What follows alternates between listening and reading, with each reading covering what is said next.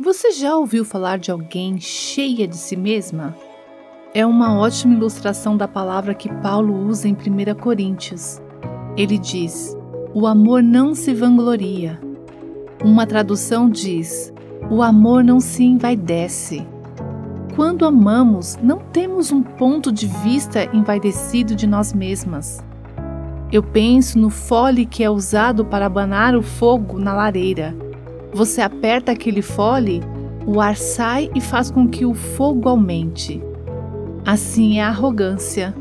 Podemos pensar sobre nossas próprias realizações ou as honras que merecemos, e isso faz com que as brasas do pecado aumentem.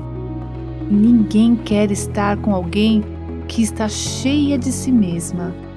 A solução é estar repleta do amor de Deus a fim de expressar interesse genuíno e cuidado sincero para com outras pessoas.